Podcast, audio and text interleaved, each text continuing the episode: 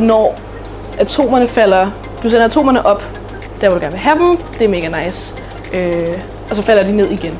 Det er en ret sådan, lukket overgang, den overgang. Men når du køler på atomerne, så er der en eller anden sandsynlighed for, at de henfalder til en eller anden tilstand, hvor vi ikke kan snakke med dem, med hverken den blå laser eller den røde laser. Der er flere teorier. Det grundlæggende er, at de er røde, fordi der er støv. Og det gør, at det får en anden lysstyrke intensitet, som, præcis som du siger. Så hej, jeg hedder Noran. Jeg har været øh, studerende her i den her gruppe, hvor jeg har lavet et projekt.